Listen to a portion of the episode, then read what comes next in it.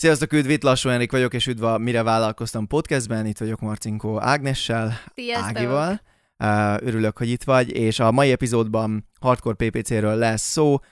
Ági igazából a ti ügynökségetek az első ügynökség, akiről így tudok közeli ismerőség körön belül, hogy, hogy tényleg különböző, nem is tudom hány platformon csináltok, de nem a szokásos Facebook, 9 Google. 10, igen. Így van. Úgyhogy nagyon-nagyon sok tanulnivaló lesz, beszélni fogunk értelemszerűen a Facebookról, értelemszerűen a Google-ről, viszont mi már ezt egyszer felvettük online, csak a minőség érdekében most újra vesszük, úgyhogy nagyon sokat fogunk beszélgetni a, az különböző tehát alternatív lehetőségekről tényleg, ami most ugye trendi nyilván a TikTok, de a Vazé vagy Waze-től kezdve Spotify, stb. keresztül, illetve amire majd én szeretnék kitérni, ugye az a nagy brandek versus kis cashflow biznisz-szerű, vagy, vagy kezdő bizniszek közti különbség marketingben. Ugye te tudom, dolgoztál az előző, még amikor ügynökségben dolgoztál, meg ugye most is dolgoztatok tényleg nagyon nagy cégekkel, nagyon picikkel is.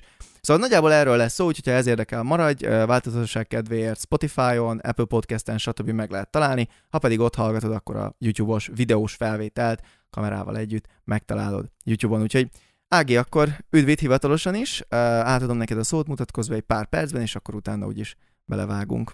Sziasztok, Marcinko Ági vagyok, a Vilab Digital ügynökségnek az alapító tagja és a Head of PPC-je. Nagyon sok felülettel dolgozunk jelenleg is. Az alap az ugye a Facebook és a Google Ads, ha Magyarországról beszélünk. Előtte pedig nagy vállalatoknál dolgoztam marketingesként a MOL Magyarországnál, az MVM ZRT-nél és a UPC Magyarországnál, és utána pedig két ügynökségnél is dolgoztam, kisebb-nagyobb márkákon, ugyanígy a MOL Magyarországon is dolgoztam a ügynökségi oldalon is, mint pedig ügyfél oldalon is, úgyhogy nagyon sok újdonságot ö, igyekszem nektek hozni, és ma pont egy TikTok előadás marketingét hmm. hallgattam kezdőknek, úgyhogy abból is próbálok majd minél több infót megosztani veletek, amiket tudtok használni. Jó, királyka, király lesz. Röviden, Tomrán, hol találnak meg titeket, mert ilyenkor mindig feljön, hogy Minket igazából a vlabdigital.hu oldalon találtok meg minket, de igazából Facebookon, Messengeren, akár LinkedInen is bátran írjatok nekünk, és engem pedig akár név alapján is meg tudtok találni Jó. Marcinko Ágiként. igen, benne lesz a címűbe, úgyhogy az, az megvan. No, akkor szerintem vágjunk bele a legelsővel. Uh, ugye akkor így bevezetésnek mindenképp az, szerintem az az érdekesebbik, így, hogy már egyszer felvettük, így könnyű, hogy uh, ugye kliens körből te személyesen, nyilván most az ügynökségeden keresztül, azelőtt a, a cégeden, ahol dolgoztál, um, azon keresztül ugye nagyon sok ügyféllel dolgozhatok, tényleg nagyon nagy skálákig, hogy ha így általánosan marketingről beszélünk, aztán majd úgyis átmegyünk PPC-re, de hogyha általánosan marketingről beszélünk, mi, mi az a pár alapvető különbség, amit látsz? Uh, most nem akarok neveket mondani, múltkor mondtál, de azt rád bízom azokat a neveket, amiket akarsz mondani, azokat mondjad, de tényleg egy, egy hatalmas ország, vagy akár egy multiszintű márka marketingje, um, és ugye ebből nyilván sok mindent lát a, sőt, ugye nyilván azért alapvetően kezdő vállalkozók hallgatják ezeket a dolgokat, nyilván a vállalkozók többsége ugye még kezdő, és um, uh, mármint, hogy sokan akarnak vállalkozni, és um, szerintem érdekes lehet, hogy ugye, amikor látunk egy, egy nagy cég, egy Coca-Cola reklámot, vagy bármilyen, hát mostani ez nem sült el jól, de, de általánosságban, hogyha látunk egy ilyen nagy cégnek a reklámját, ugye abból sok mindent ki tudunk emelni, és sokszor egyébként vannak kimondottan kreatív reklámok, de nagyon sokszor meg teljesen irreleváns arra, amit nekünk, hát úgymond kis cégnek, egy KKV-nak, magyar uh, szólás szerint KKV-nak kell csinálni. Szóval uh, először csak egy picit a benne, vagy akkor mesélj élményedről, milyen volt dolgozni nagy brendekkel, kis brendekkel, ugye most nagyon sok webshoppal dolgoztok, ami azért többségében inkább a, a, a már a multikhoz képest ugye egy kis cégnek számítanak, um, úgyhogy tudom, azt nagyon szeretitek is, tehát ez nyilván van egy preferencia, um, de szerintem ez a másik oldala, ami, ami olyan ér szempontból tud ugye érdekes lenni, hogy azért a legtöbb marketingesnek szerintem nincs tapasztalata uh, ugye ezzel az oldallal. Más világ nagyon. Egyetértek teljesen. Azt mondanám, hogy egy nagy márkán dolgozni sokkal nagyobb kihívást is jelent. Általában egy komplett csapattal kell dolgoznunk, és itt azt is bele kell venni, hogy mondjuk nem csak a hagyományos, vagy akár a mostani módon említett PPC-kben kell gondolkodnunk, hanem akár médiavásárlásokban is, amelyek azért általában egy milliós összegektől fölfelé kezdődnek. Emellett mondjuk, hogyha egy komplett marketing kampányt kell mondjuk csinálni egy Mizu Magyarországnak, ahol az összes dobozon ugye a nyereményjáték játék szabályzatát és mindent meg kell csinálni, és akár meg is kell tervezni a kampány arculatának megfelelően, az egy, egy teljesen más volument képvisel. Azt mondanám, hogy a nap végén a PPC oldalról nem annyiban különbözik, mint így elsőre gondolnánk, mint akár egy kis vállalatnál, ahol igazából ott az az igazi nagy kihívásunk, hogy hát abból a minimális kis összegből minél jobban tudjunk optimalizálni, és ne az legyen mondjuk, hogy rosszul beállított kampányokon nem tudjuk, vagy nem is akarjuk ránézni, hanem ott tényleg akár napi szintű munka is van. Még egy nagy márkánál általában egy viszonylag külföldi kontentet kell magyarosítani, sok esetben azt visszaküldeni a nagymárkának, ő utána azt jóvá hagyja, nagyon sok körön átmegy, ott tényleg már nem lehetnek elírások, elütések, és utána igazából a beállításokat lényegében az elejétől kezdve futtatjuk, és utána nagyon örülünk három hét, vagy akár négy hét után, hogy az első számok elérték azokat, amiket úgyis az elején kicsit alul szoktunk becsülni, hogy biztosan meglegyenek, és hát a nagy márka is örülni fog, hiszen ott az elérések lesznek a fókusz. Ezzel szemben igazából egy hazai KKV-nek, vagy akár egy webshopnak sokkal nagyobb kihívás az, hogy a nap végén ott legyen az az 1, 2, 5, 10 vásárlás, amivel ő fent tudja tartani magát, vagy legalábbis elindul egy növekedési pályán.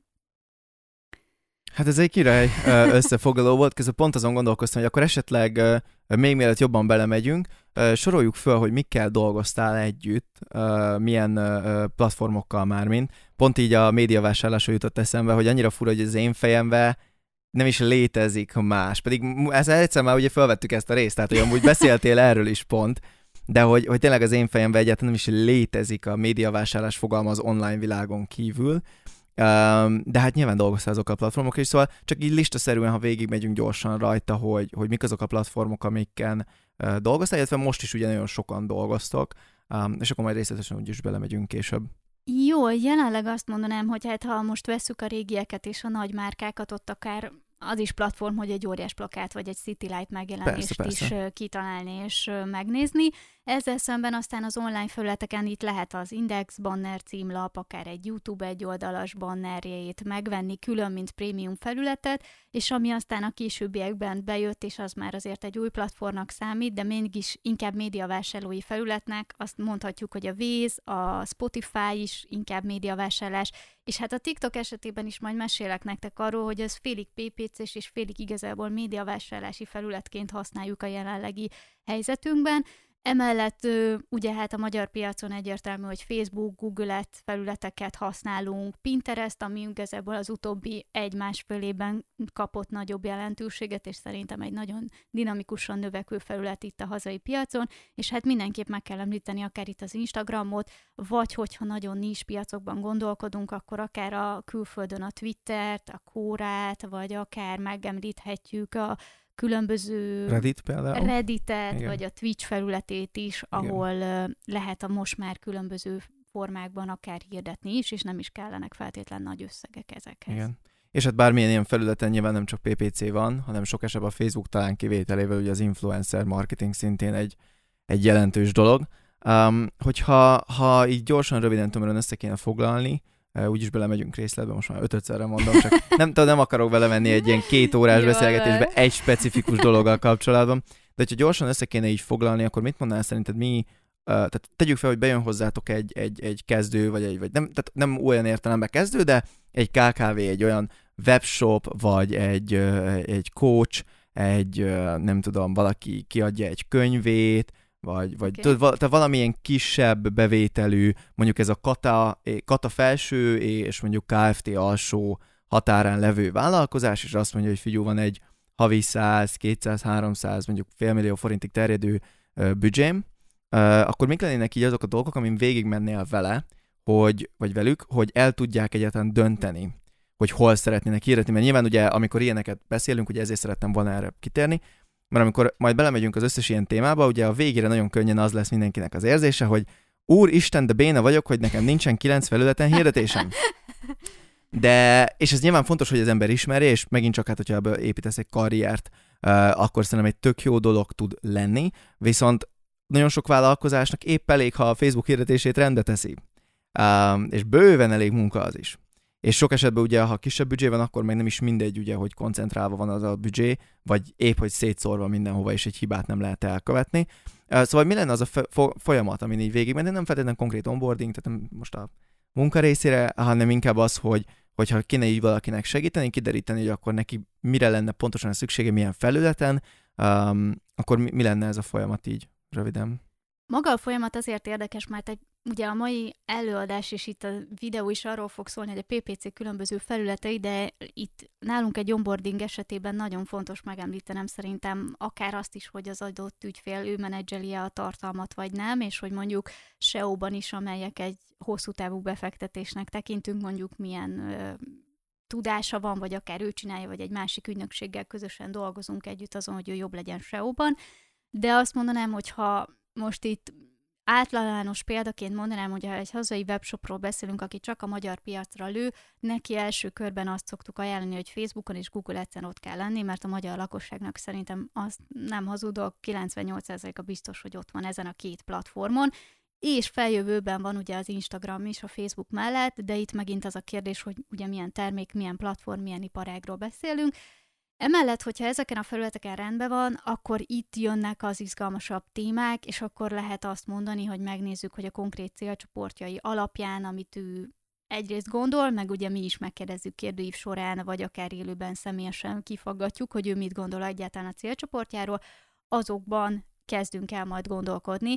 Itt mindenkinek nagyon-nagyon bátran ajánlom, hogyha termék webshopod van, vagy akár coach, vagy, vagy bármi is a témád vagy szolgáltatásod, az első pár vásárlóddal ülj le, beszéld meg, hol talált meg, milyen felületeken van fent, és, és lehet egy Hol fogyasztja a tartalmakat, ugye? Igen, Igen, hol fogyasztja, vagy milyen felületekre mész fel napi szinten, melyik felületeken nézel videókat, hiszen itt felmerül az, hogy lehet, hogy nem a YouTube-on már, hanem a videó, ó, a videán, vagy akár a TikTokon fogyasztunk inkább videókat, vagy akár valaki ugye az Instagramon, az IGTV-n, vagy valaki azt mondja, hogy a Facebookon keresi a videófürt. Úgyhogy ezeket azt mondanám, hogy nagyon sok felületi és lehetőségeink vannak, le kell ülni és a vásárlóiddal ismerd meg őket, beszéld meg, főleg minél kisebb vagy, annál jobb, hogyha ezt minél előbb megteszed, akár heti szinten is egy vásárlódat felhívod és megbeszélitek, mert nagyon sok esetben nagyon jó mintákat tudsz felfedezni, és onnét kezdve azt mondanám, hogy adódik majd a felület. Az egy másik téma, hogy oda egyrészt hogyan tudunk megjelenni hirdetésekkel, vagy akár te mennyire tudsz oda tartalmat is gyártani, hiszen mindegyik felületnek viszonylag sajátos tartalmi követelményei vannak, hogy hogyan tudunk az algoritmus által előrébb kerülni. Hát sőt, ugye a fogyasztási szokás miatt is. Tehát nem, nem is feltétlenül csak a, az algoritmus vagy marketing szempontból, hanem egyszerűen ugye, hogy belegondol, meg ezt mindenkinek mondom, tehát nyilván ugye, hogyha belegondoltok abba, hogy mennyire máshogy fogyasztunk egy videót YouTube-on, mint akár egy Instagramon. Ugye már csak azért is, mert a YouTube-ot ugyan telefonról is szokták nézni az emberek, sőt ugye a forgalom többség most már mindenhova telefonról jön, de mégis uh, soha az életben nem láttam olyan Instagram videót, ami másfél órás, jó, nem is lehet ugye, de 60 perc a, a max, de egy 45 perces IGTV videó, ami úristen, de jól teljesít még YouTube-on a, a komplett, nem tudom, Tony Robbins szebinárnak kísértett több százmilliós megtekintése lehet, nem tudom, hogy van-e ilyen vagy sem, de hogy, hogy nagyon-nagyon komoly nézettsége lehet ezeknek a videóknak, mert például ennek a podcastnak is egyébként, ugye nézettségben nincsenek nagy számai, de ugye látom a statisztikát, és amikor összeszorzod, ugye a YouTube ezt a watch hour-t nézi, az, hogy hány órát nézték a tartalmat, és dominál messze ez a long form content, a, a hosszú formájú tartalom, ellentétben egy Instagram TV vagy egy Facebookkal, és akkor nyilván megyünk vissza ugye a TikTok fele, ami hát nem titok, hogy nem vagyok odaérte consumer oldalról, marketingben nem kellett belenyúljak, szóval nem panaszkodok,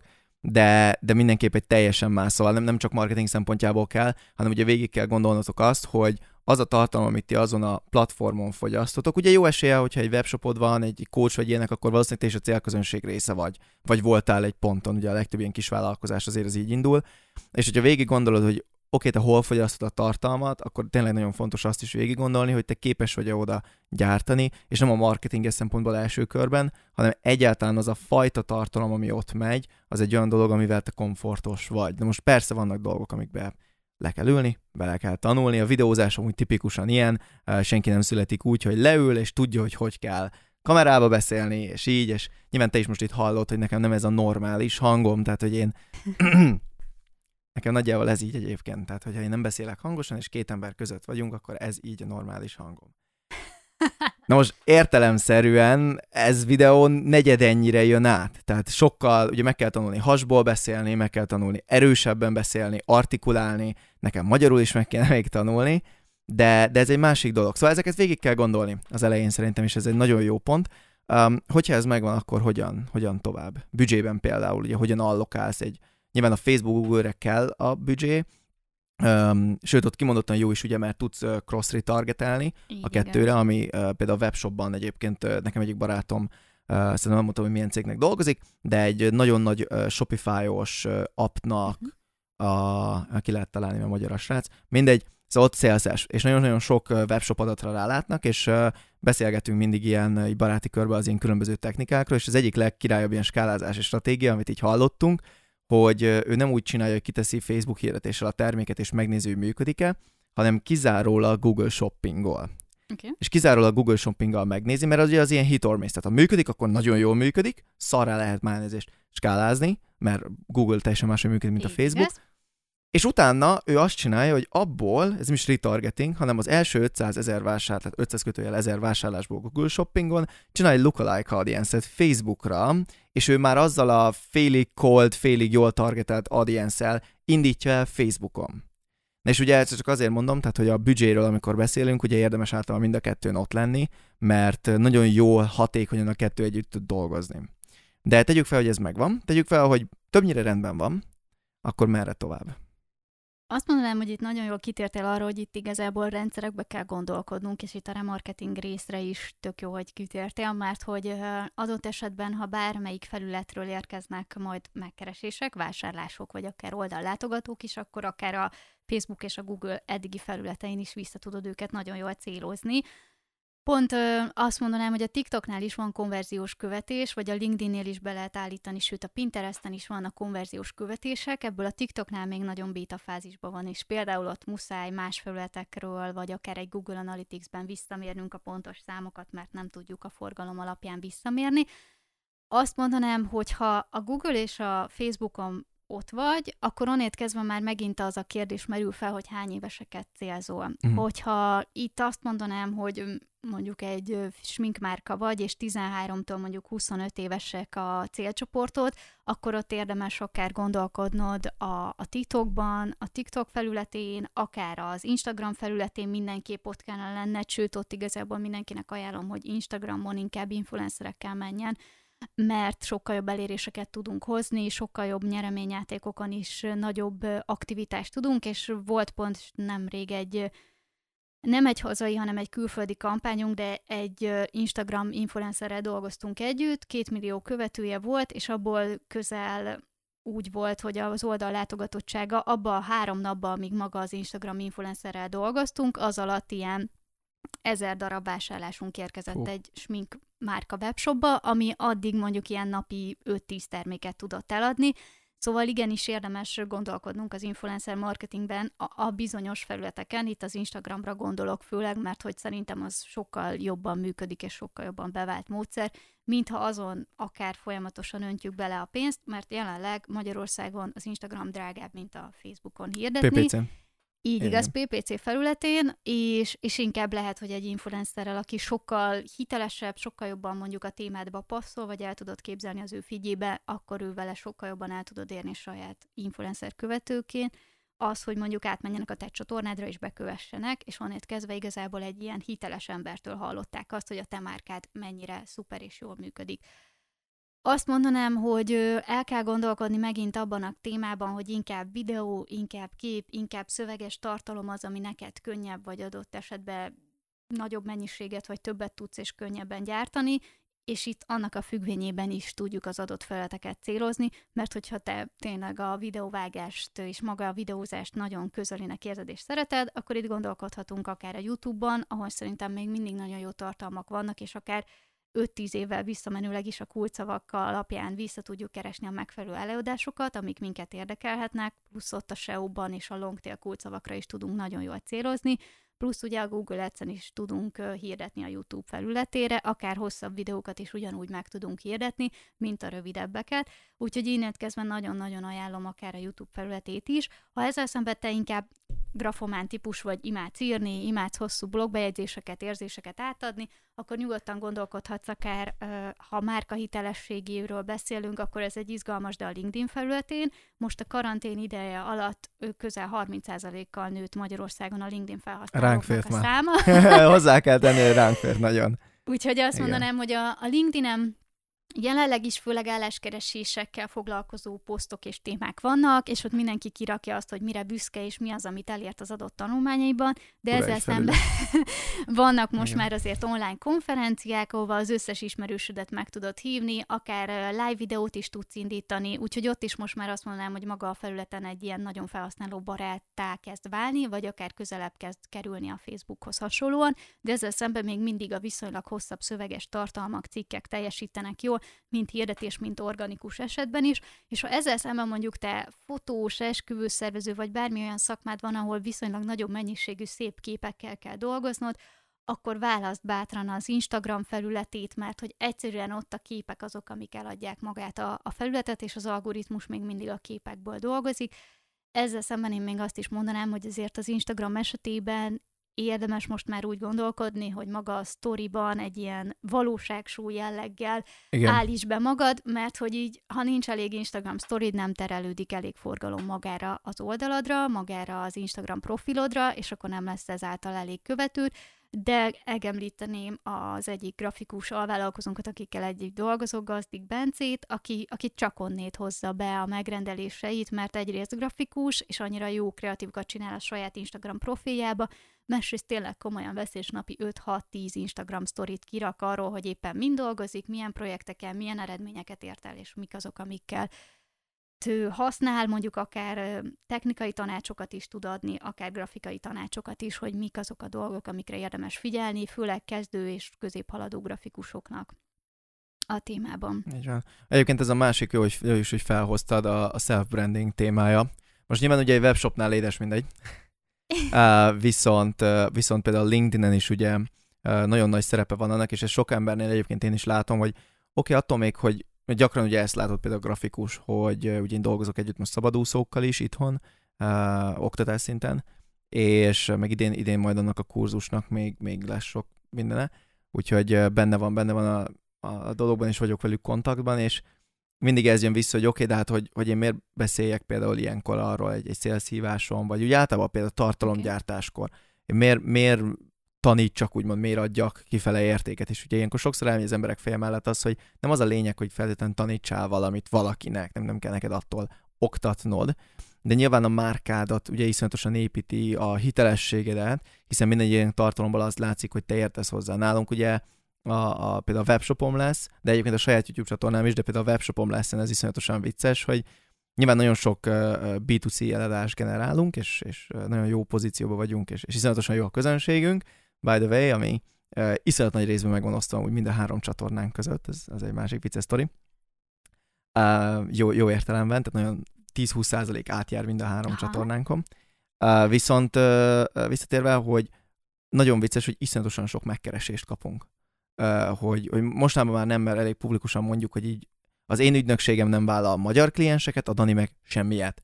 Szóval, hogy ezt így engedjük el, ha szeretnél tőlünk tanulni, akkor van e meg a nagy kurzus, ha meg nem, akkor meg van két millió marketing ügynökség, titeket, szoktak, titeket szoktam ajánlani, meg a Kovács Lacékat, ugye a follow marketinget, nyilván titeket, kettőtöket ismerlek, szóval abba bízok, sajnos elég sok Hát kevésbé hiteles marketinges van itthon. Ez egy másik uh, adás téma is lehet, igen. Igen, a Virág Attilával beszélgettünk ezekről a dolgokról egy picit. Viszont ha már, ha már, ha már Virág Attila, um, iszonyat érdekes, hogy uh, te most mind a kettőbe belementél. Előtted a Dave volt itt, Balog Farkas Dávid, Dave Wolf, és vele az influencer marketingről beszéltünk, uh-huh. ugye azt most én mondom gyorsan előre, hogy nem mondhatjuk a shopjainak a nevét, nem tudom mennyire tudod, hogy mik a shopjai, szerintem igen, nem mondhatjuk a neveit kérte, de hát két elég komoly projektről van szó, és ugye a nagyobbik shopjuknak uh, iszonyat komoly forgalmat generálnak ugye influencerekkel. Okay. És az első, most nem emlékszem, hogy szerintem azt sem mondhatjuk, hogy mennyit, de hogy több 10 millió forintos bevételig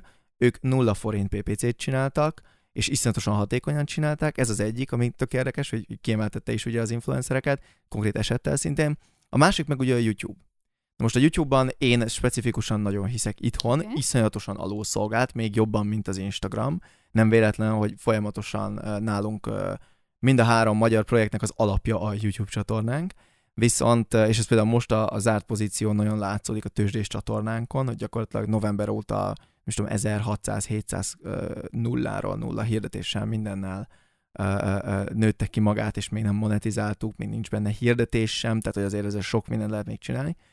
De hogy ezzel a kettővel kapcsolatban specifikusan mit mondanál, hogy szerinted kinek érdemes, azon kívül, hogy akkor nyilván a vizuális tartalmak meg ilyenek, de hogy mennyire érdemes például egy önmárkát építeni, most a webshopnál nyilván nem, de hogy azon kívül te dolgoztál együtt azért elég sok ilyen ember. Én, én nyilván úgy vagyok vele, hogy figyelj, az a legjobb, tehát csináld. De értelemszerűen van, aki nem szeretné, vagy nem úgy szeretné.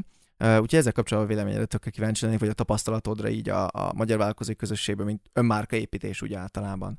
Ez egy nagyon izgalmas téma az önmárkaépítés, mert tényleg teljesen más megközelítést kell hozni, mint mondjuk egy webshop termék eladás, ahol azt mondjuk, hogy odaadjuk 30 influencernek, és akkor megnézzük, hogy ki mit hoz, és akkor azzal fogunk hosszú távon együtt dolgozni, aki a legtöbb eladást tudta generálni. Ugye itt a kuponkódok segítségével ezeket elég pontosan tudjuk mérni.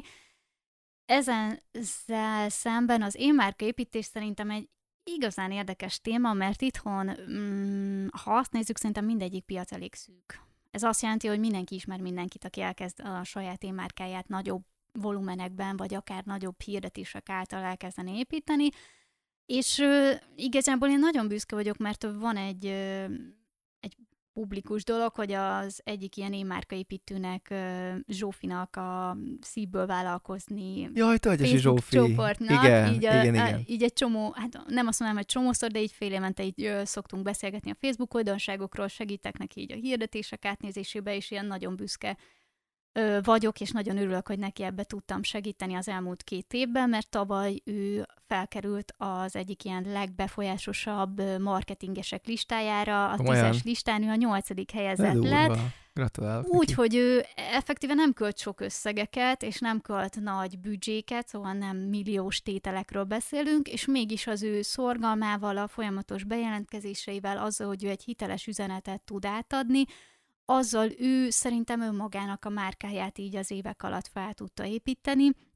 Nagyon-nagyon jó példa arra, hogy ő nagyon kicsi büdzséből is tudta, de mégis egy olyan küldetést, víziót és célt tudott felállítani, ami, ami több platformon is működik, ő főleg a Facebook és felületén és a Facebook zárt csoportjában aktív, és ott egy nagyon jó közösséget tudott összegyűjteni, viszonylag sok tanulója is van, általában 50-100 tanulója van a fél éves kurzusain, és hogy nekem ő nagyon jó példa arra is, hogy nem kell feltétlen sok büdzsé.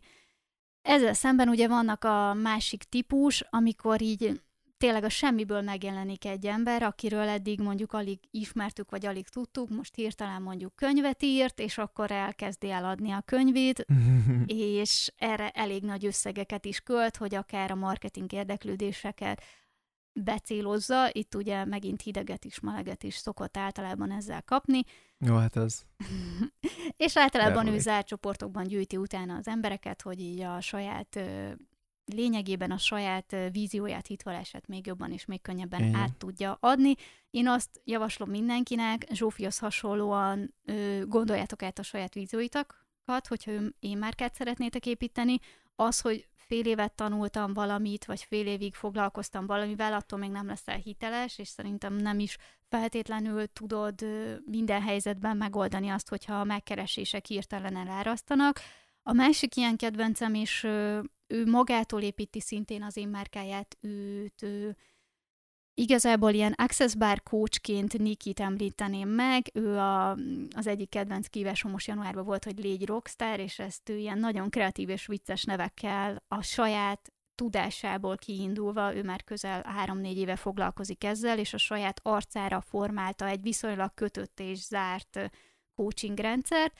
Úgyhogy itt azt mondanám, hogy vagy nagyon-nagyon sokat dolgoz, legyél hiteles, és tényleg csináld azt, amit napi szinten, amit, amiben szeretnéd elérni, hogy hitelesnek gondoljanak, és ne, ne pedig az legyen, hogy valamiről beszélsz, valamit tanultál, valamiről összegyűjtöttél információkat, nem, nem feltétlenül van feltétlenül rálátásod vagy tapasztalatod, hanem inkább akár menj el nyugodtan kisebb-nagyobb cégekhez is, akár versenytársakhoz is egy fél évre megnézni és dolgozni a szakmába, hogy így lehessen rálátásod az egész piacra, és azt mondanám, hogy jelenleg, ha Magyarországot nézzük, a leghitelesebben én úgy gondolom, hogy a Facebookon és a LinkedIn-en lehet hirdetések oldaláról én márkát építeni.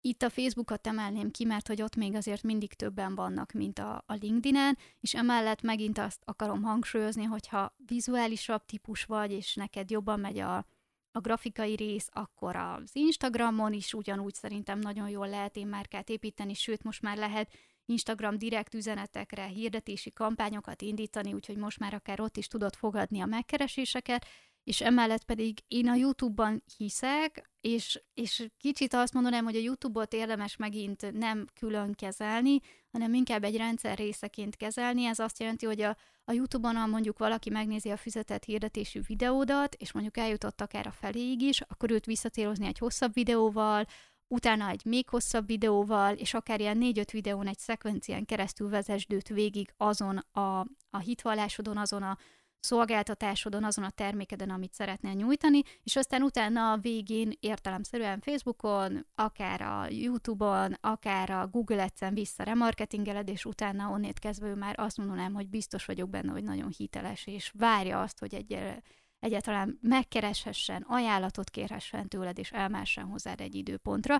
Úgyhogy mindenkinek azt javaslom, hogy attól még a különböző felületeken ott vagyunk, az, az nem lesz elég, hanem próbáld egy rendszerbe látni az összes felületedet.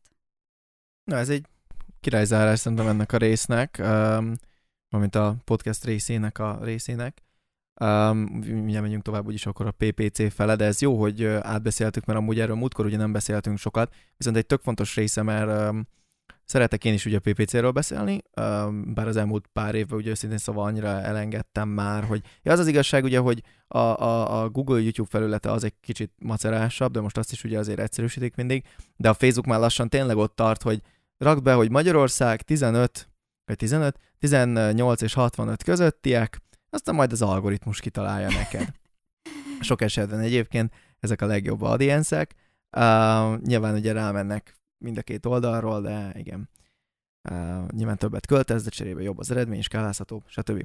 Uh, viszont, uh, viszont erről keveset beszélek én is, pedig uh, az egészen valaki megnézi a magyar bizniszeimet, én ezeket teljesen így építem, a nagyon egyszerű a struktúra, felhasználjuk ugye a PPC-t általában lead generálásra, e-mail lista építésre, valami videós tartalomért cserébe, ami ugye akkor YouTube-on lesz, ezzel nyilván építjük azt a marketing csatornát is, közben ugye e-mail listát gyűjtünk, kommunikálunk velük, ha kell, akkor szélszelünk, amúgy meg pusoljuk őket YouTube-ra, ezért tudunk olyan gyorsan YouTube csatornákat növelni sokszor, és, és akkor ezek után, hogyha bármit kell, tehát hogyha ugye Facebook csoportba is gyűjtjük őket nyilván, általában ugye az a másik, és, és hogyha bármit kell marketingelni, akkor ugye ezt a tartalmat például tudjuk retargetelni még akkor Facebookon, és ez egy tök egyszerű dolog, de ennek nagyon nagy része nem a PPC egyébként ennek a stratégiának, sőt a webshopom lesz el, ugye tavaly júniusban csináltunk egy ö, ö, tizen, nem mondhatom el mennyi, de egy tizen jó pár milliós lancsot, amiben konkrétan nulla forint PPC-nk volt. Csak a meglévő pár ezres célközönségünk, csak a YouTube-on, csak az e-mail listán és csak a Facebook csoportunkban. És nagyon-nagyon komoly potenciál van benne, Um, úgyhogy örülök, hogy erről beszéltünk. Viszont akkor váltsunk a PPC-re. Jó. Váltsunk a PPC-re. Uh, tudom, hogy nálatok ugye a Pinterest.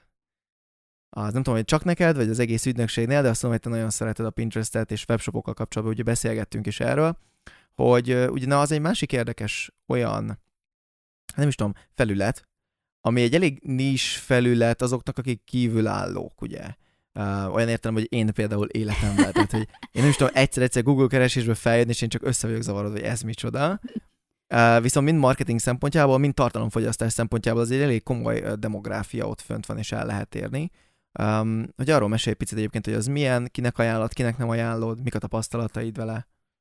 Igazából most mondanám azt, hogy nem is baj, hogy Harry összezavarod, mert nem őt a csoport itt ezen a felületen. Igen, ezt tudom, csak nem akartam Úgyhogy ez, ezt mondanám, hogy így körülbelül ilyen 25-től mondjuk ilyen 35-40 éves korig, sőt szerintem egy kicsit tovább is vannak fent az emberek ezen a felületen, és főleg most azt mondanám, hogy 70%-ban nők vannak ezen a felületen fent, és a Pinterestet igazából azért szeretjük, és én azért is szeretem személy szerint, mert egy ilyen álmok összegyűjtő helyeként definiálnám, hogy mondjuk hova szeretnék elmenni nyaralni, akár milyen könyveket, játékokat szeretnék venni, akár adott esetben milyen ruhák, milyen sminktermékeket szeretnék megvenni, és ezeket mind el tudom menteni, Úgyhogy általában, ha személyesen a személyes profilomat megnézzük, akkor egy ilyen táblákba gyűjtöm ezeket az inspirációkat, és hát itt jön az, hogy egy márka akkor hogy tudott lenni ezen a felületen, hiszen nem biztos, hogy közvetlenül innét fog érkezni a vásárlás, vagy egyáltalán hogyan tudjuk ezt mégis generálni. És azt mondanám, hogy a Pinterest különlegessége az, hogy ez az egyetlen olyan felület a Google és Facebookon kívül, ahol tényleg tökéletesen végig van vezetve magyarul az adott felhasználó, és nagyon egyszerűen mindenhol kérdőjelek segítségével elmondják, hogy mit, hova és hogyan kell kattintani, Plusz a Pinterest felületén maga ez a vásárlások esetében nem csak forgalmat tudunk terelni, hanem maga a konverziós hirdetéseket is létre tudunk hozni, hmm. de mindenkinek ajánlom azt első körben, hogy, hogy legyen egy saját táblája a márkájának, akár magának is, amelyben mondjuk egy ilyen itt megint megosztanak a vélemények, ilyen 70 és 50 százalék között saját tartalmat tegyél fel, ez lehetnek videók, lehetnek blogposztok, lehetnek képek, amelyek a te oldaladra vezetnek, vagy az a te adott csatornáidból származnak ezek az adatok, és utána pedig a maradék rész, ami megint ilyen 30 kötőjel 50 százalék, az, ami téged inspirál, és hmm. ami, ami ha, kapcsolódhat a márkádhoz, de mégsem feltétlenül a, a márkád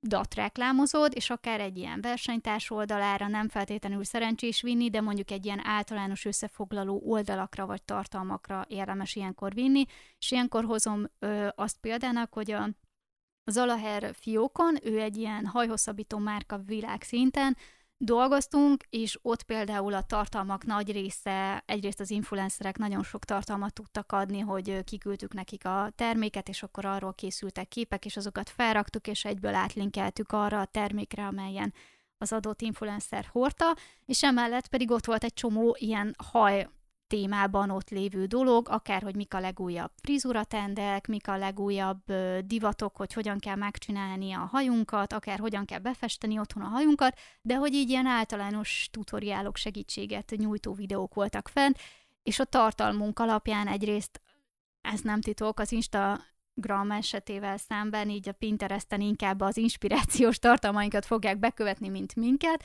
de hogy így egy egyre jobban kezd épülni a márkánk, és itt igazából, amikor hirdetünk, akkor egy nagyon érdekes témaként picit ilyen Facebook és Google Ads keverékeként kell hm. elképzelni a felületet, mert kulcsszavakra is tud célozni, amit ugye a Facebook nem lehetséges, hanem csak érdeklődési körrel tudunk szűkíteni, de a Pinterest ugye kulcsszavakkal működik, és ami még nagyon fontos megjegyezni, hogy a Pinteresten mindenki angol nyelvű kulcsszavakat keres a felület sajátosságai hmm. miatt, Úgyhogy érdemes is akár, hogyha tudod azt, hogy melyik kulcsszavakra szeretnél jó helyezést, vagy akár megjelenni a hirdetésekkel, akkor ezeket angol nyelven beírni az adott felületbe. És utána a magyarul tudja fogyasztani, hiszen látni fogja, hogy egy magyar oldalra viszed, de értelemszerűen a nyelvet és az országot is ugyanúgy be tudod állítani, hmm. és a korcsoportot is.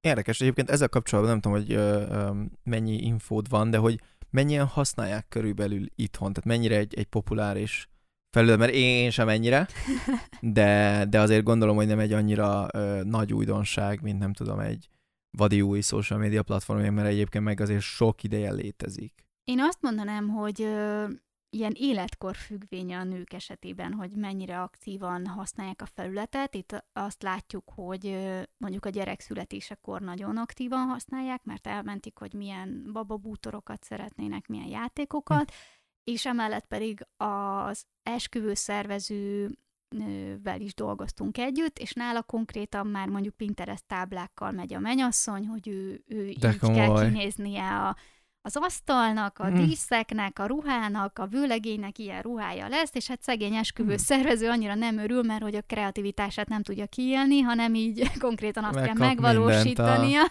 és azt kell megkeresnie is, ami nem is biztos, hogy olyan könnyű Magyarországon oh. beszerezni. Demográfiában mit mondaná? Tehát azért feltételezem, hogy nem a nem tudom, 16-tól 25-ös korosztály használja, meg nem is a 65 plusz, de hogy ha van bármilyen adat. Tehát csak azért kérdezem, bocsánat, csak így kamerának is, mert hogyha ebből például kivágunk egy rész specifikusan, akkor ez tök jó tud lenni valakinek, aki érted, ezt hallgatja, és így hallod, nekem ilyen webshopon van, vagy nekem amúgy a célközönségem egy tök fontos része, hogyha így nyilván nem lehet nagyon szigorúan, de hogyha így le lehet keríteni körülbelül, hogy ki az a célközönség, akit azért jól el lehet itt érni, akkor az mi lenne nagyjából? Én azt mondanám, hogy ilyen 20-tól, 25-től egy ilyen 35-ig. Ugye hmm. itt, itt inkább azt mondanám, hogy ha webshopba gondolkodunk, akkor olyan webshopok legyenek, akik konkrétan mondjuk egy gyerekszületés, vagy ilyen nullától két éves korú termékeket árulnak, vagy adott esetben sminktermékeket, sminkmárkákat árulnak, mert azokat is keresnek itt főleg. Sok esetben ilyen inspirációgyűjtés, szóval nem az átlagot, hanem az extrémitást keresik ezen a mhm. felületen, uh-huh. amiket mondjuk itthon még nem láttak, vagy külföldön már trendként tekintünk rá, és ilyenekre keresünk rá. Emellett pedig, ha, ha az esküvő bizniszben, vagy akár bármilyen kapcsolódásban tudnak rendelni tőled, akkor, akkor is ezt mondanám. Emellett azt lássátok, hogy a Pinterest esetében körülbelül amikor a felület itthon elindult és lehetett hirdetni, akkor már az Etsy-t ugye könnyen összeköthetjük a Pinterest-tel, úgyhogy akinek Etsy biznisze van, annak is ajánlom ezt a felületet. Ugye az Etsy az nem egy saját webshop, hanem egy ilyen kézműves felület, ami külföldön gyűjti össze a kézműveseket, de hogy annak aztán meg főleg ajánljuk a, a Pinterest hirdetéseket, mert hogy a saját Etsy boltjába tud forgalmat terelni. Nem menő.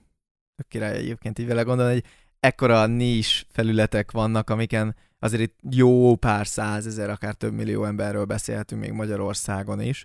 Um, de érdekes, meg akkor a másik, ha jól szűröm le, ez, ez most nem is a videó kedvéért kérdés, csak tényleg, uh-huh. hogy, hogy jól rakom össze, hogy ugye ennek akkor egy nagy előnye azt tud lenni, hogy mondtad, hogy mivel itt angol, legalább a kulcsszavak angolok, Így ezért az. azért feltételezhető, most nem akarok általánosítani, mint nem akarok rosszul általánosítani, de hogy nyilván ugye aki azért itthon úgy beszél angol, hogy fogyasztón tartalmat, az általában egy vásárló képesebb, és általában egy vásárló, hogy hívják ezt szépen? Tehát, hogy szívesebben is vásárol.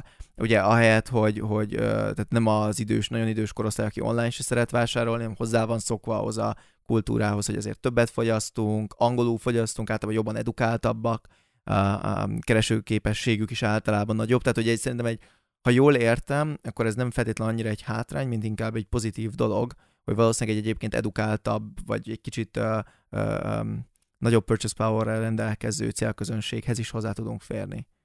Teljesen egyetértek. A Pinterest az egyik ilyen jó felület. Mondom, itt ami fontos, hogy nőket célozzunk, és Igen. inkább életesemények azok, amiket így kiemelnék, mert hogy azoknál lehet elérni jó eredményeket. Hát persze, csak ugye itt, itt megint most ez a marketinges agyam, okay. de hogy amikor például ezt mondod, hogy extrémitás, vagy ö, életesemény, tehát hogyha nekem lenne mondjuk akár egy sima smink webshopom, ami most nem mondhatok neveket, de baráti körben van neve egy. Jó pár, igen. Igen, amúgy iszonyat jó termékek, tehát a nők szeretik a sminkes dolgokat, gyorsan elfogy, kismillió kell belőle, tehát amúgy tökre megértem. elférnek. Így van. Barátnőm egyébként sminkes volt egy időben, úgyhogy ismerem a témát bőven.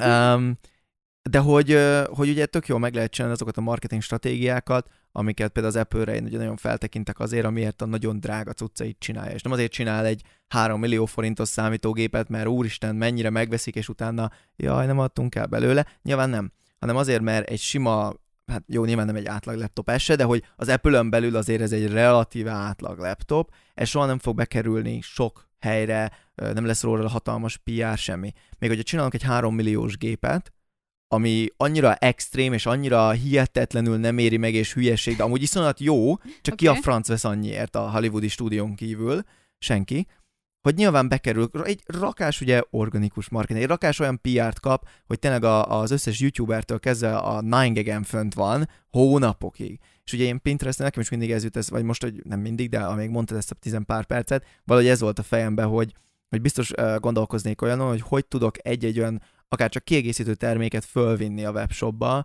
vagy a márkámhoz valami olyan terméket csinálni, ami vagy beleillik ebbe az extremitásba, vagy akár életeseménybe. Ez nem azt jelenti, hogy az egész brandemnek ilyennek kell lennie, de ugye onnantól kezdve, hogy én egy ilyen termékkel bekerülök egy platformra, az ugye áthozza őket a többire is. Így igaz. Um, úgyhogy, úgyhogy ez egy érdekes stratégia lehet egyébként, és így elindult a, a, a fejem. Még jó, hogy nincs webshopom. De, de... Most jelenleg. Most jelenleg. Aj, nem akarok még egy bizniszt, azt hiányzik még. Persze. Um, szeretne a Vargadani. Um, de ja, mindegy, szóval ez egy érdekes dolog egyébként szerintem, így önmagában ez a rész is kimondottam értékes, de azért van időnk még másra is, szóval uh, haladjunk tovább szerintem egy kicsit ez a, én most összecsomagolnám egyébként így a okay. Way Spotify uh, fület, és akkor utána tudunk beszélni a TikTokról is, mert Jó. uh, azt szerintem releváns. Uh, nem tudom, milyen eredményei vannak, hogy, hogy, hogy úgy releváns-e, de nyilván nagyon sokat beszélnek most róla.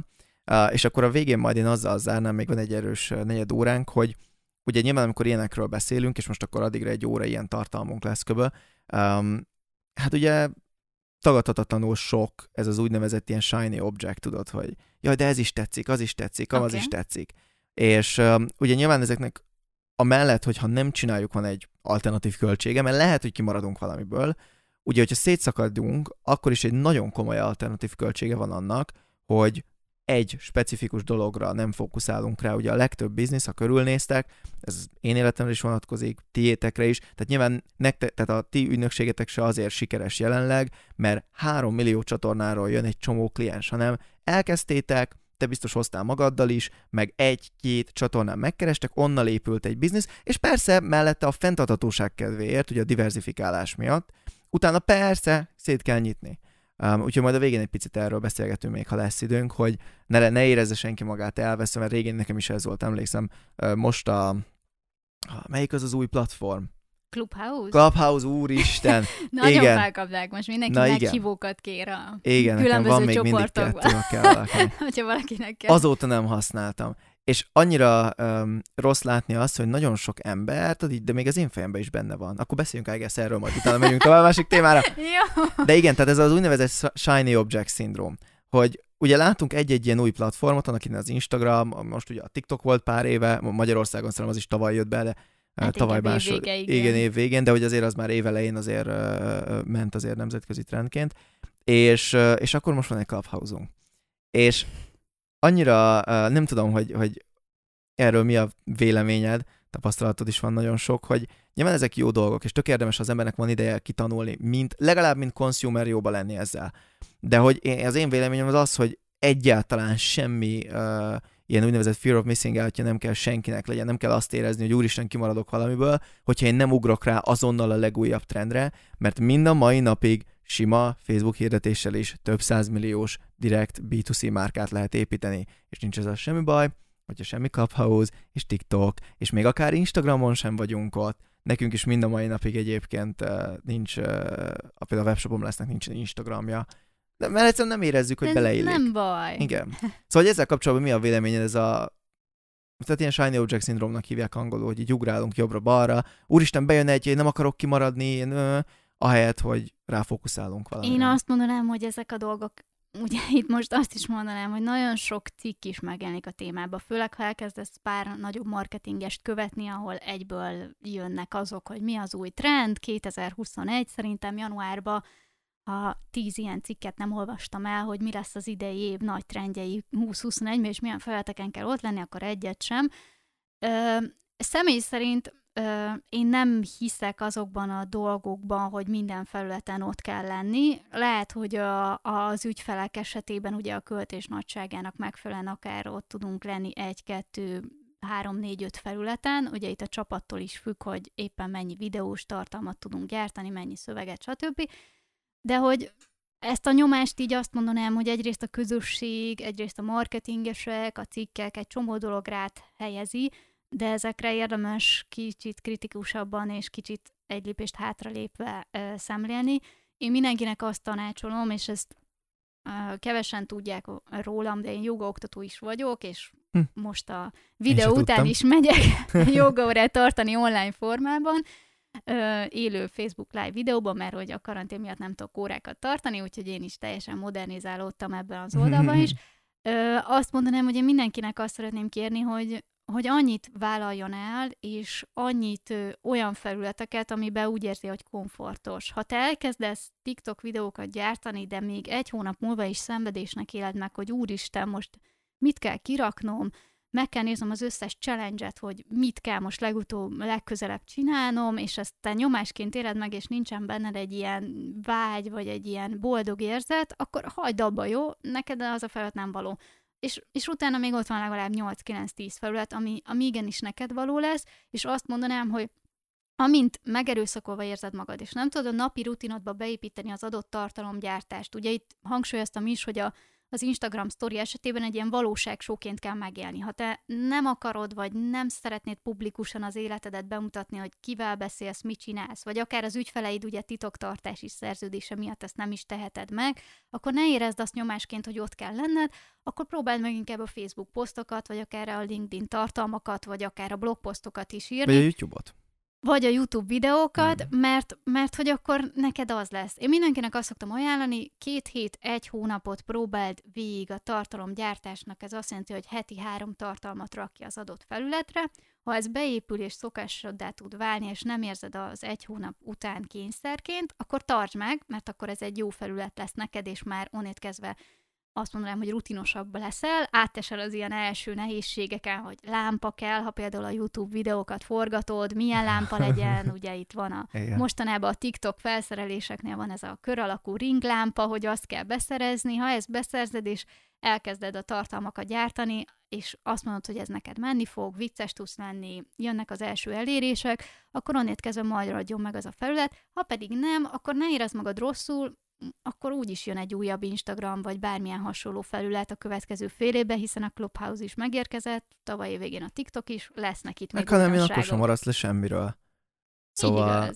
Uh, igen, én ez azt tenném hozzá egyébként itt specifikusan a YouTube, de ez nyilván minden másra vonatkozik, csak mi a YouTube-on éljük meg ezt nagyon, hogy, um, hogy oké, okay, egy hónapig próbálja ki, de az, az nagyon fontos, tényleg mindenki, aki ezt hallgatja és nézi, hogy tudja, hogy az összes ilyen eredmény az fél év ezeken a platformokon. Most ugye ez alól kivétel, és akkor ugye itt bejön az ellenérve arra, amit mondunk, hogyha bejön egy vadi új platform, ugye a LinkedIn-en is amúgy még pár éve is, uh, mi amikor elkezdtünk az ügynökségemmel LinkedInezni, hát már rendezésre gusztustalan organikus elérésünk volt. Tehát nagyon, és akkor most, most már azért megy lejjebb. Annak idején ugyanez volt Instagrammal, és most ugye a Clubhouse-zal ugyanez van. Igen, Tehát de én itt kiegészítenélek, hogy a TikTokon jelenleg azért így felraksz egy videót, és 300 megtekintés ott van körülbelül egy nap alatt, hogyha nem Na jó, de az elején az is nagyon, ez, ez most már azért a lebutult rész. Én azért emlékszem a, a marketinges körökbe, akik TikTokról uh, toltak, hogy ilyen rendesen volt olyan ismerősöm, aki az első héten tízezer ott nem tudom, követő van, vagy hányra értek hozzá. Igen, igen, igen. Követő, követő van? is van, meg lájkoló is, is, úgyhogy ott igen. egy kicsit ilyen érdekes, mert mind a két szám. Kínai mentalitás. nem tudom, nem, nem, nem értem azt. felületről beszélünk. Igen, az elég érdekes. De hát biztos működik egyébként, csak én nem értek hozzá. De hogy azért ott is, tehát minden ilyen platformnak az első időszakában, amíg a marketingesek nem olyan kedvesek, hogy ennek is elrontanak mindent, addig, addig, addig nagyon-nagyon komoly organikus elérés van. De azért alapvetően ha belemész egy ilyenbe, azt azzal a, a gondolattal csinált, hogy ezt mondjuk fél évig tudod-e tartani. Igen, persze az elején ki fog derülni, hogy szereted-e, viszont arra tényleg számítsál, hogy az első egy hónap, például YouTube-on, az első egy hónapban teljesen reális, hogy mondjuk a heti három tartalomra összesen lesz, fú, mit tudom én. Hát egy nap szerintem minimum a heti három tartalom YouTube-ra az elején, azért nagyon nehéz, vagy így, így újra vágom, ja, nem úgy, én, én nézettségre gondoltam, Nézettség? csak számolgatok, hogy Aha. mi a reális. De hogyha tényleg nagyon ügyes vagy, és mondjuk van egy meglévő célközönséged, egy kis pici e-mailista, vagy Facebook csoport, okay. akkor mondjuk mindegyik videódnak lesz egy 100-150 nézettsége. Oké, okay, király. Um, na most a, a, a, a hatodik hónapodban ez exponenciálisan, már hogyha tényleg tartod, ez exponenciálisan nagyobb lesz. Tehát az a növekedés, mert ugye az összes ilyen algoritmus, és a, a YouTube-ét kimondottan ismerem, de a többi is hasonlóan működik, ugye azt nézi, hogy ha ő hozzád küldi az embereket, akár a saját feliratkozóidat, akiket ugye máshol is küldhetne, um, akár az újakat, az neki megéri-e, ugye ott tud őket tartani. És ebben egy nagyon-nagyon fontos faktor, ugye az a momentumod, az, hogy konzisztens vagy-e abban, amit csinálsz, vagy oké, okay, most megint kijött egy új videója, küldünk oda nézettséget, aztán lehet, hogy egy hétig azokkal fe- feliratkozók vissza se jönnek a platformomra. És mert hogy, mert hogy nincs új tartalom. Még ugye, hogyha valaki naponta például ugye pusolja ki, YouTube-on mi is azért váltottunk most a napira, hogyha naponta jönnek ki az új tartalmak, akkor uh, nyilván a YouTube úgy van vele, hogy hát ne hülyéskedjél, persze, hogy küldök neki mindig, mert nekem is ez az érdekem. Uh, és ez ennek kell időnek, nagyon sok idő kell, illetve specifikusan a YouTube-on, de egyébként az Instagram az többire is vonatkozik, csak nem, ott nem feltétlenül az algoritmus miatt. Igen. Ugye a Facebook, Instagramot tipikusan az organikus megosztások, YouTube-on az algoritmus erről nagyon híres, hogy fél éves távlaton belül azért felkap egy-egy videót. Teljesen random, tehát semmi uh, rhyme or reason nincsen mögötte, csak felkap egy-egy videót, de utána, hogyha te ugye nem követed és nem csinálod tovább, és ezt nem tudod előre megmondani, hogy melyik lesz, okay. akkor nem tudsz ezen kapitalizálni. Uh, és ugye ugyanez van, ha bármilyen tartalom, azért mondtam, hogy nem feltétlen uh, algoritmikusan, de bármilyen tartalomgyártásban is ezt láttuk, hogy egyszerűen folyamatosan tartalmat kell gyártani, és fél, körülbelül fél év az a távlat, ahol visszanézve azt fogod mondani, hogy így, ja, úristen, mennyit jöttem. De lehet, hogy az első egy-két hónap az full nulla lesz. És visszanézve ugyanúgy azt mondanád, hogy jól csináltad, csak egyszerűen több idő kellett. Mert van 200 téma, és te csak százon mentél végig, és az pont száz olyan téma volt, ami nem volt érdekes. De utána, amikor megtanulod azt az egyet, vagy azt az egy előadásmódot, vagy azt az egy ö, ö, tényleg bármilyen értelemben a, a puzzle egyik darabját, és utána rásegít az algoritmus, akkor, akkor van igazi ereje ennek. Um, úgyhogy igazából csak ennyit tennék hozzá, hogy ez nyilván elég közel áll a szívemhez, meg elég sok tapasztalatom van vele, ha nagyon sok ember túl korán feladja, ami okés, hogyha azért adja föl, amit ugye te is mondtál, hogy nem szereti, viszont az is nagyon fontos látni, hogy nincs ez a semmi baj, hogy egy olyan platformba mész bele, ami régebbi, sőt egyébként sok előnye is tud lenni, pont az analitika miatt, pont az algoritmus miatt lehet tudni, hogy mi mit kedvel, stb. Um, tudni lehet, hogy mi működik, lehet példákat látni rá, azért ezek elég nagy előnyök, viszont hát hátrányként benne van az igazi hátrány, hogy nem azonnal látunk eredményt. De ez jó is, mert viszont, és ugye ebben nem gondol bele senki, hogy, hogy az, hogyha nekem fél év kell ahhoz, hogy a YouTube csatornám, hogy tényleg beinduljon, az iszonyatosan jó, mert az azt jelenti, hogy mire beindul, oké, okay, egyszer le kell tenni azt a fél évet, de utána egyik versenytársam se tud utolérni, mert nem, mint a TikToknál, tehát nem arról van szó, hogy most csinál két-három videót, vagy két-három hétig igaz. csinálja, és mázlia van, és fölkapták, és így oké, okay, hát nagyon király, hogy két hónap előtt itt voltam, hanem, hanem nagyon komoly munka, és ugye, ahogy megnövekedik ez a barrier of entry, nyilván nekünk is nehezebb belépni, viszont ha bent vagy, ugye ez téged masszívan véd.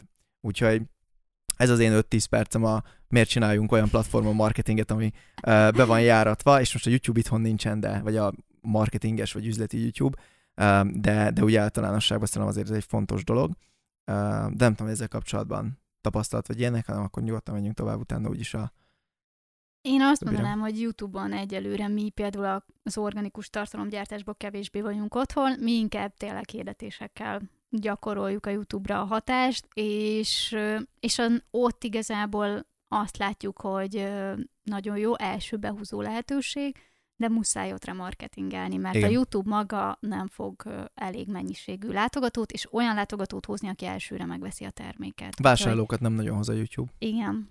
Egyébként lead generálásra viszont nagyon jó. Ilyen webinár, hirdetés, stb. a YouTube uh-huh. az iszonyatosan jó. Uh, illetve ugye a másik, amivel szintén lehet ezt nézni, ugye a dallozzoli.hu, holnap megyek hozzá az ő podcastjébe felvenni, Uh, ugye neki az ügynökség, a DLX Media, ők kimondottan ezzel, sok-sok mindennel foglalkoznak most már, de hogy ők kimondottan ugye ez a marketing, tartalom, önmárkaépítés, gyártás Igen, körül vannak. Ők, ők főleg ugye ők előadásokat Igen. is tart, uh, emellett pedig őnál a, van médiavásárlási lehetőség, Igen. hiszen van egy elég jól befutott blogpost, blog oldala is, ahol kiajánlja különböző ügyfeleknek, úgyhogy Igen. őnáluk elég összetett így a rendszer, hogy Igen. hogy működik. Igen, csak tehát azért mondom, hogy látszik, hogy most már konkrétan egy elég komoly céget rá lehet arra építeni, és nem ő az első itthon, csak ő egy elég nagy ismert név, de baráti körben is tudok igen. jó pár olyan, aki arra épít egy évi 25-50, akár mondjuk 100 milliós kis ügynökséget, hogy, hogy tartalmat segít gyártani valaki másnak, ami főleg ugye YouTube-on kerül terjesztésre. És, és ez iszonyatosan jó látni, hogy így éri be szerintem mindenkit, és ezért mondom, hogy a YouTube bár egy bejáratottnak tűnik, amúgy mindenkinek kimondottan ajánlom, hogy vágjon bele, mert még mindig gyerekcipőkbe jár itthon, és nagyon-nagyon sokat lehet fejlődni. Úgyhogy um, hát ennyit erről.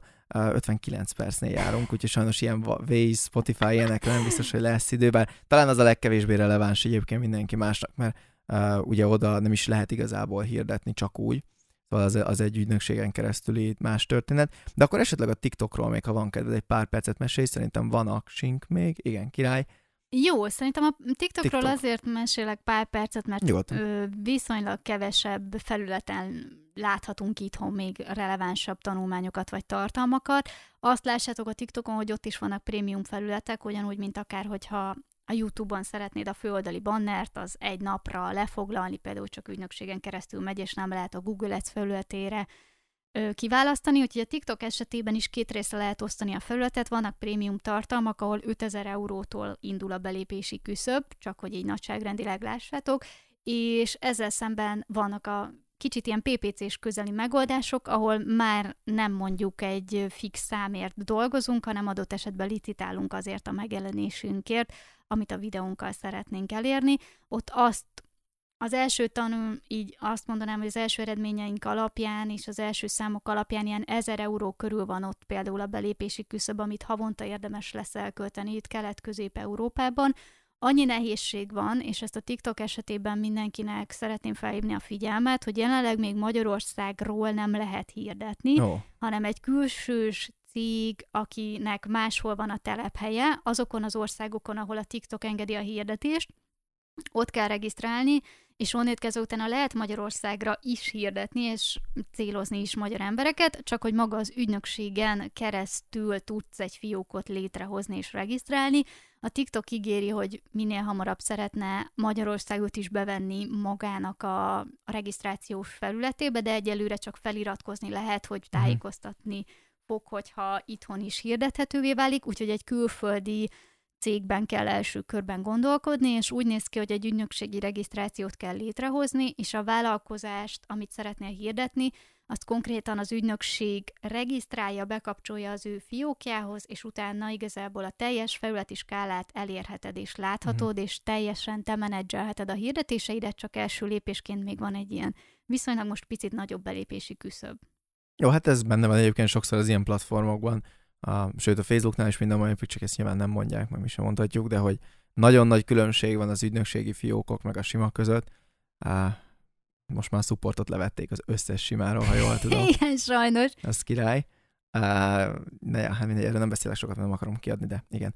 Um, mit mondaná egyébként, hogy ugye TikTokon most nem is feltétlenül csak PPC szempontjából, de hogy ugye az egy olyan felület, ami most már azért kezd elég bejáratott lenni itthon. Tehát, hogy én, én tényleg nem személyesen ellene vagyok, mármint csak egyszerűen nem, tehát nem, nem az a tartalom, ami engem érdekel, nyilván nem elítélem vagy ének, személyesen nem fogyasztok ott tartalmat. Uh, marketingesként meg az összes ilyen a clubhouse is ugye az a bajom, hogy 9-ből, vagy a 10-ből 9 tartalom, amit róla mondanak, meg tudod, túl hype meg ilyenek. Persze van benne érték, de közel sem annyi, mint amennyit mondanak általában.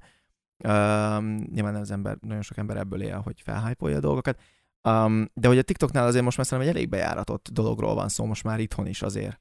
Azt mondanám, hogy még szakmai szempontból nagyon nem, inkább ilyen vicces. Fogyasztói szempontból Fogyasztói szempontból igen, de a fogyasztói szempontból is azért megyek fel sok esetben a TikTokra, hogy mondjuk vicces dolgokat mhm. fogyasztak, uh-huh. akár challenge nézzek, meg, de hogy mondjuk szakmai tartalom kevésbé van. Erre vannak most jó próbálkozások, az egyik ilyen, hogy például ilyen matek érettségi felkészítőt hmm. tart az egyik csatorna, és különböző képleteket kell megoldani, és egy perces TikTok videókból oldják meg a matek képleteket, és hogy így tudást akarnak átadni. Úgyhogy azt mondanám, hogy ha a TikTokba gondolkozol, és szakmai tudás, tartalmat szeretnél átadni, abban még bőven van itthon is hely, sőt szerintem nagyon érdekes is az, hogy van pár pszichológus is fent a felületen, aki elég nagy nézettségeket tudnak hmm. elérni azzal, hogy mondjuk főleg tizenéves problémákkal foglalkoznak itt a szorongással, akár a felvételi szorongással, szóval az adott célcsoportnak megfelelően, vagy a párkapcsolati problémákról ö, beszélnek, ők viszonylag nagy nézettséget tudnak elérni, és a TikTok még mindig azt mondanám, hogy egy új felület, most már látok azért pár marketingest is fent, akik ö, izgalmas, hogy éppen milyen formában és hogyan próbálják elérni a követőiket, hiszen egy részük a tartalomnak vicces vagy kifigurázás, a másik része meg próbál azért szakmai lenni, de hogy így még mindig van szerintem elég sok lehetőség arra, hogy a saját énmárkádat ott megjelenítsd. A termékek esetében pedig ugye majd szerintem, hogyha hamarosan Magyarország is elérhető lesz a regisztráltak listáján, akkor onnét kezdve sokkal több TikTok hirdetéssel is fogunk találkozni. Hmm. Most azt mondanám, hogy például ilyen 20 videónként van egy hirdetés, ami egy tök jó dolog, mert hogy mégse kell annyi reklámot látna. persze. Fogyasztói oldalról. Emellett azért a TikTok esetében nagyon szeretném azt kiemelni, hogy egyelőre az átlagos csatornákat, ha megnézzük, nagyon sok influencer is fenn van a felületen, akár a Twitchről, akár az Instagram influencerek is átmentek a TikTokra, amivel azt jelenti, hogy ott is próbálnak közösséget építeni, plusz továbbá én azt mondanám, hogy ugyanúgy, mint a TikTokon, a YouTube-on is nis piacra kell lőni, nagyon nis témákat kell feldolgozni. Mondanék egy jó példát, most a Galaxy Dark Side-nak csináltunk egy TikTok csatornát, eddig egy videóban fent, úgyhogy még nem túl sok, de abból az egy videóból egyrészt lett 400 megtekintésünk, lett 8 lájkunk, ami ugye nem sok, hiszen az első videónkat tettük fel, de egyetlen egy követőnk lett a kettőből, ami nem a saját csatornánk, és, és a második követő már egy figurát rendelt, annyit kell tudni, hogy a hm. Galaxy Dark Side, ők ilyen, hát közel mondjuk ilyen 50 ezertől fölfelé vannak DC Marvel figurák, amelyeket milliókért is meg lehet venni, és már az első követőnk a TikTokon rendelt tőlünk pár kisebb figurát. Szóval én értkezve azt mondanám, hogy ez egy érdekes téma, plusz azra is szeretném felhívni a figyelmet, hogy most a TikTok is ö, egy új irányt vett, ami azt jelenti, hogy beállíthatod a felületen, hogy te mondjuk e-commerce-es vagy, és onnét kezdve akár azt ígérik, majd hosszú távon, hogy akár termékeket is tudsz majd megjelölni, és akár a webshop forgalmadat is, mm. akár organikusan is tudod majd terelni. Egyelőre még nem látjuk ennek az előnyeit, de hogy így a TikTok ebbe az irányba is elkezdett nyitni, hogy a webshopokat jobban támogatja, úgyhogy ki tudod választani akár a saját ö, csatornádon is, hogyha ha webshop vagy, akkor te egy webshopos csatornát hoz létre. De király. Hát marketing szempontból ezeket mindig jó nézni, hogy hogyan integrálsz egy videós formába webshopot. Ugye viszont akinek sikerül, annak valószínűleg nagyon jól fog ez jövedelmezni. Úgyhogy hát érdekes témák ezek. Um, nem tudom, zárásként esetleg szeretnél-e valamit, igazából a záró témát megbeszélhetünk szerintem úgy is. Ezt az ugrálást. Uh, én, én mindenképp azzal zárnám, hogy iszonyatosan érdekes témák, és uh, valami ilyesmivel zárhattuk múltkor is, hogy fogyasztóként érdemes ott lenni azért több platformon, mint amit marketingesként kihasznál az ember. Um, viszont egyáltalán nem kötelező mindegyikem, és inkább értsél 2-3-hoz, mint hogy 9-ről tud kb. hogy hogy működik, um, de ne tudjál rajta hirdetni, és ne tudjál rajta tartalmat gyártani, és semmit. Meg a másik, ami, ami tényleg általános most már, ez, ez jó, nem is tudom, ez a hanyadik ilyen plat, platform, platform, uh, amin, amin látszódik, hogy, hogy videó. Tehát, hogy most már uh, nagyon kevés olyan uh, biznisz van, kis biznisz már, mint ahol ki tudod kerülni azt, hogy videós tartalmat gyártsál. Uh, ugye ez önmárkánál gyakorlatilag kötelező, uh, nyilván meg lehet kerülni, de nagyon-nagyon sok mindent hagysz az asztalon, ha nem tudsz uh, videón kommunikálni. Um, de nyilván egy webshopnál is ugye egy videós hirdetés tízszer jobban teljesít, mint egy tehát képesség, tehát ez csak nyilván azért ott egy más folyamat. Úgyhogy én ezt a kettőt, én ezzel a kettővel zárnám, de esetleg bármi záró gondolat, ami így felmerült még közben, nem jutott rá idő. Én azt mondanám, hogy mindenki kísérletezzen, nézd meg, hogy melyik az a felület, amelyik neked komfortos lesz, és abba igenis tegyél bele időt és energiát, és, és én is úgy gondolom, hogy a videók lesz a jövő, és most már egyre jelentősebb hangsúly van az összes felületen szinte, hiszen a LinkedIn-en is megjelent a, a live videók, úgyhogy muszáj kiállni a kamera elé is. És bátorság, jó?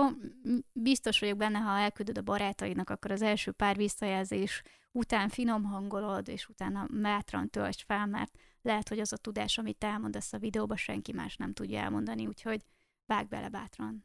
Persze. Na ez királybezárás, vagy, vagy lezárás végre. Ez gyorsan azt fűzném csak hozzá, hogyha felmentek a zárt pozícióra, a tőzsdés csatornánkra, nézzétek meg az első videót Dávidtól, meg, meg a mostaniakat. Ez azért kimondottan szórakoztató, mert nem tudom sajnos publikussá tenni, de megvan az első-első videó. Oh. Azt az akkori videó vágunk, véletlenül az én csatornámra töltötte fel. Hát tök minden, mert ugye nem ment még ki, csak azért, hogy meg Érte? tudjuk nézni. Hát, vicces lesz egy év múlva visszanézni. Viszont nézzétek meg az első videót, uh, ami kiment, ahol lényegesen jobb volt, tehát hogy azért az már sok munka volt, de hogy azóta is sokat fejlődött, és mégis megtekintése van, és érték, és az emberek imádják, olvassátok el a kommenteket, és ott van az is, szerintem ez nagyon jól látszik, de egyébként ez a webshopom leszre is vonatkozik, hál' Istennek az én csatornámra is, és az átpozícióra is, hogy az érték, hogyha az érték ott van, ha te tényleg egy olyan dolgot adsz, amire szükség van itthon, és te ezt tudod hitelesen adni, nem milyen marketinges elkamuzgatom, hanem tényleg hitelesen, akkor é- majdnem, hogy édes mindegy, hogy hogy adod elő. Amíg, amíg foglalkozol vele, nyilván tanulni igaz. kell, és, és, és meg kell tanulni, de, de lássátok azt, hogy én mennyire beszélek magyarul. Um, nagyon sok ember így is szereti a tartalmat, mert olyan dolgokról beszélek, amikről sok itteni vállalkozó meg nem. Úgyhogy érték mindenek fölött. De ja. Úgyhogy nagyon szépen köszönöm akkor, Ági. Um, folytatjuk, van még miről beszélni, úgy érzem. Így igaz, én nagyon köszönöm a meghívást, és volt. remélem hamarosan majd a felületekre is idő fog szakítani. Így van. Nagyon szépen köszönjük akkor mindenkinek, aki nézte, hallgatta, és akkor innen folytatjuk majd jövő hét hétfőn, már hogyha akkor nézitek. Sziasztok!